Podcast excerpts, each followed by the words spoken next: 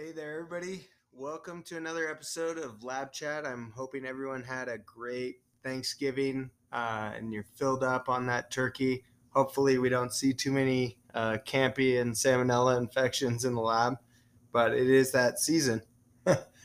Anyways, uh, I thought this episode I would do a quick update on things.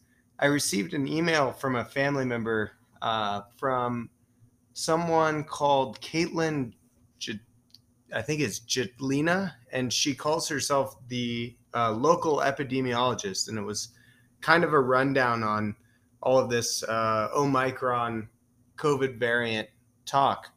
Um, and she was kind of sounding the alarm. So I wanted to cover that, but also just what all this means for uh, various testing and that we do in our labs. And so I kind of brushed off the package inserts and I thought it'd be fun to kind of go through some of these and and talk about it. So, in this email, uh, she was pointing out that this new variant has 32 mutations on the spike protein itself, whereas uh, Delta only had nine. And so, of course, whenever we're talking about spike protein uh, mutations, we get worried because that's what our vaccine is going after, right? And so the immediate question is how many mutations does it take in order for a conformational change to occur to the spike protein uh, that would leave us high and dry with our immunity from the vaccine. Um, she she did note after the uh, genetic analysis that only two mutations actually occurred uh, that were in the receptor binding domain or the region that actually binds the ACE2 receptor. Um, so those are of the most concern because uh, if it changes its ability to bind uh, ACE2, that is a significant area that the vaccine is targeting. And the other thing to mention about that is if it changes too much and it can't recognize ACE2, uh, that may have a severe fitness uh, issue for the virus's ability to actually bind cells. So it's actually not you know very advantageous for the virus to go and look for a whole new receptor to bite onto and it may not even be that possible. I hope fingers crossed. Um, but the idea that i have in my mind and and uh, correct me if i'm wrong here but if the virus still can bind ace2 it means that there will be some fraction of antibody that we produce that can still recognize that spike protein um, so she points out that there was a couple of reports in Hong Kong that showed two uh, vaccinated individuals testing positive for this particular variant. Uh, again, you know, not something uncommon. We've seen people test positive. More what we're worried about is the severity of their illness, right? Uh, and then she goes on, and this is where, man, I just couldn't believe someone with this amount of education could say something like this, but you know, she's not a lab scientist. She says during their PCR tests, the viral loads were very high, uh, considering they were negative previously and they had CT values of 18 or 19. So this tells us that this variant is highly contagious.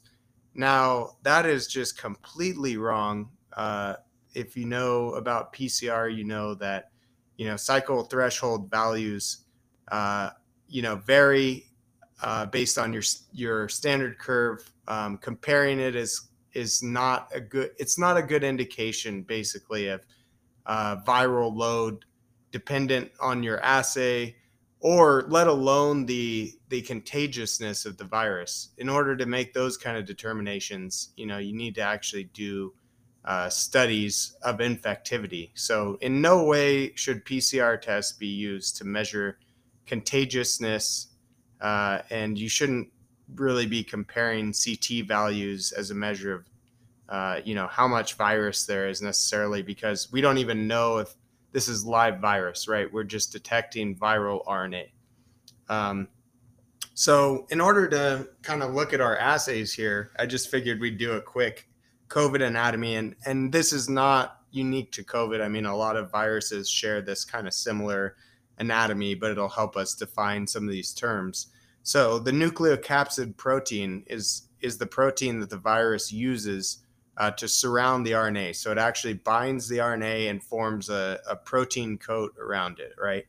And then the envelope protein uh, is kind of responsible for structure, you know, creating a, an additional layer, a structure around that nucleocapsid. So it's the outer layer, uh, the envelope protein forms.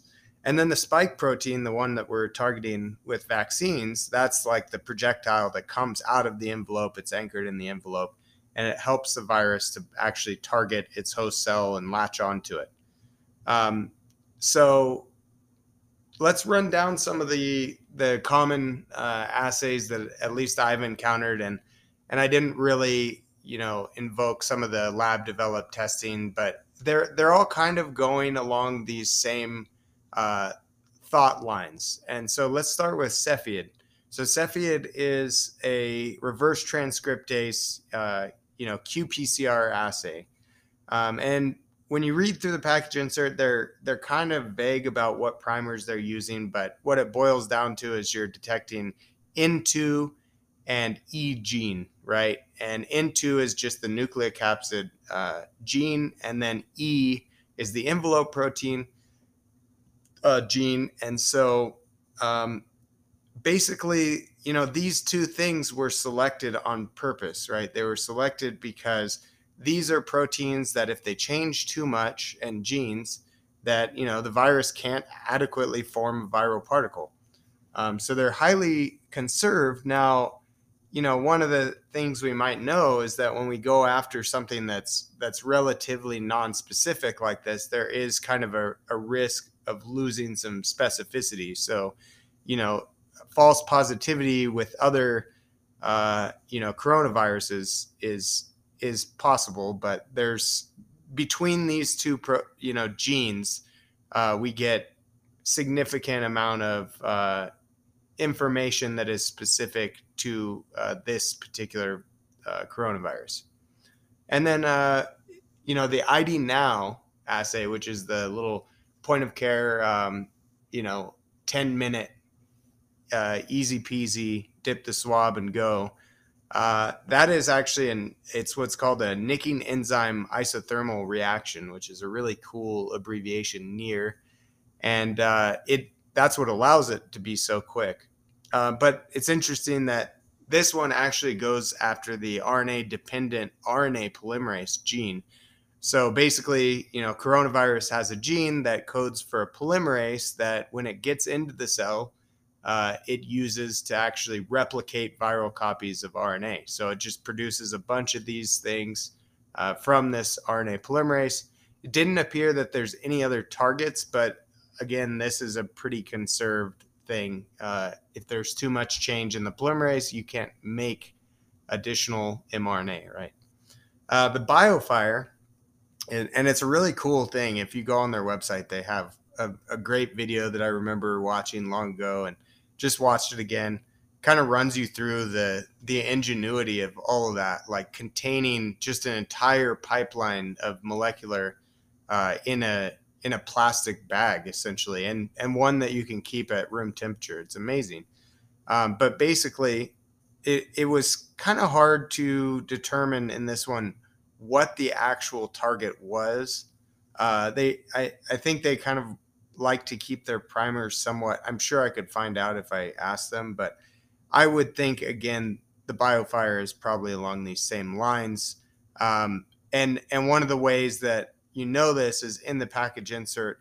It says that the uh, primers for the BioFire COVID two uh, assay share substantial sequence homolo- homology with uh, bat coronavirus, and that's RATG13 and it also mentions that uh, it may cross react with some pangolin coronaviruses and two other bat coronaviruses. And those are the two culprits, you know, that that scientists were pointing to in the emergence of this uh, this pandemic. So no surprise there. But uh, you know, they feel fairly certain that um, because these particular coronaviruses don't infect humans uh, as of yet, that we're not just carrying these things around. So the risk for false positivity is fairly low and uh, you know after after uh, PCR two in the BioFire uh, assay, it goes on to this little. Well, it's already on the chip, you know, and it performs PCR two, but then there's a fluorescent signal that the biofire actually uses, and each well is specific for a certain pathogen. And then it also uses melt curve data uh, to determine that that is in fact a, a true positive for that sequence.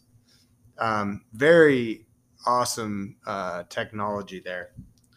Um, and it and then you know it's worth pointing out that the WHO's guidelines on this is actually uh, screening for E gene followed by a confirmatory test using the um, RNA dependent RNA polymerase uh, to rule out cross reaction with other endemic coronaviruses.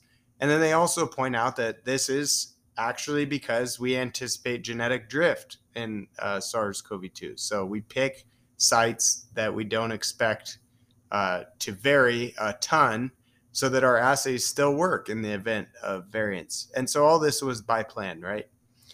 And then if we talk about, um, you know, our our antigen testing, uh, the BinaxNOW is probably the most popular. Uh, it detects nucleocapsid protein. So again, we don't have to worry about this new variant not being detected on the antigen cards. Um, and then uh, the last one is IgG Abbott Architect, and you know I've been running this for quite a while now, and I guess I never realized, but uh, it it is only detecting IgG antibodies uh, to the nucleocapsid protein as well. Um, so that means you know I've heard some people tell me like, yeah, I was vaccinated, but then I took an antibody test and it was negative, and I thought that is really weird, but this totally makes sense if you're vaccinated, you have not been exposed to the nucleocapsid protein. So you would test negative on this assay. Um, so just an awesome, uh, you know, a relief really to know that I, you know, this is not going to affect our assays all that much. But, you know, this is something that we um, have to anticipate as labs is that there, there may be uh, times where you know the antigenic drift is so much eh, or the genes uh, change so much that you know the primers are not uh, appropriate anymore. Luckily that isn't the case now. Um, and i i think i you know while we have cause for concern with this one i think that you know we definitely need these neutralization assays uh, and the data from them to determine whether or not our vaccines are still effective and what level of effectiveness uh, they will have. I think that, you know, from what I know, I, I think it looks pretty good that they, they would work. Um, but, you know, it's better to use caution always. And that is the nature of a pandemic. And so I am wishing you all happy holidays. I was so excited to see everyone at our recent collaboratory event. That was just such a cool thing to get together with uh, PAMET and ASCLS, and just some amazing speakers there. Um, we do have some of those recordings available. Um, hoping eventually to roll them out to members in some format so that you know uh, we can have kind of a, a CE program that maybe if you can't make it to our our conference, uh, maybe you can catch them afterwards.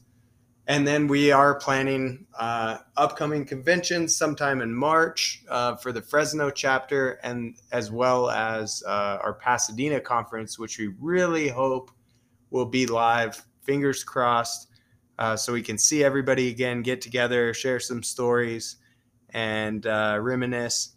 So, anyways, have a good night. Hope you enjoyed this. Uh, let me know if you have any questions or comments or or things that maybe you could clarify a bit uh, with your knowledge on these things. But, anyways, thanks for listening, and uh, we'll be back again sometime soon. Okay, have a good one. Bye.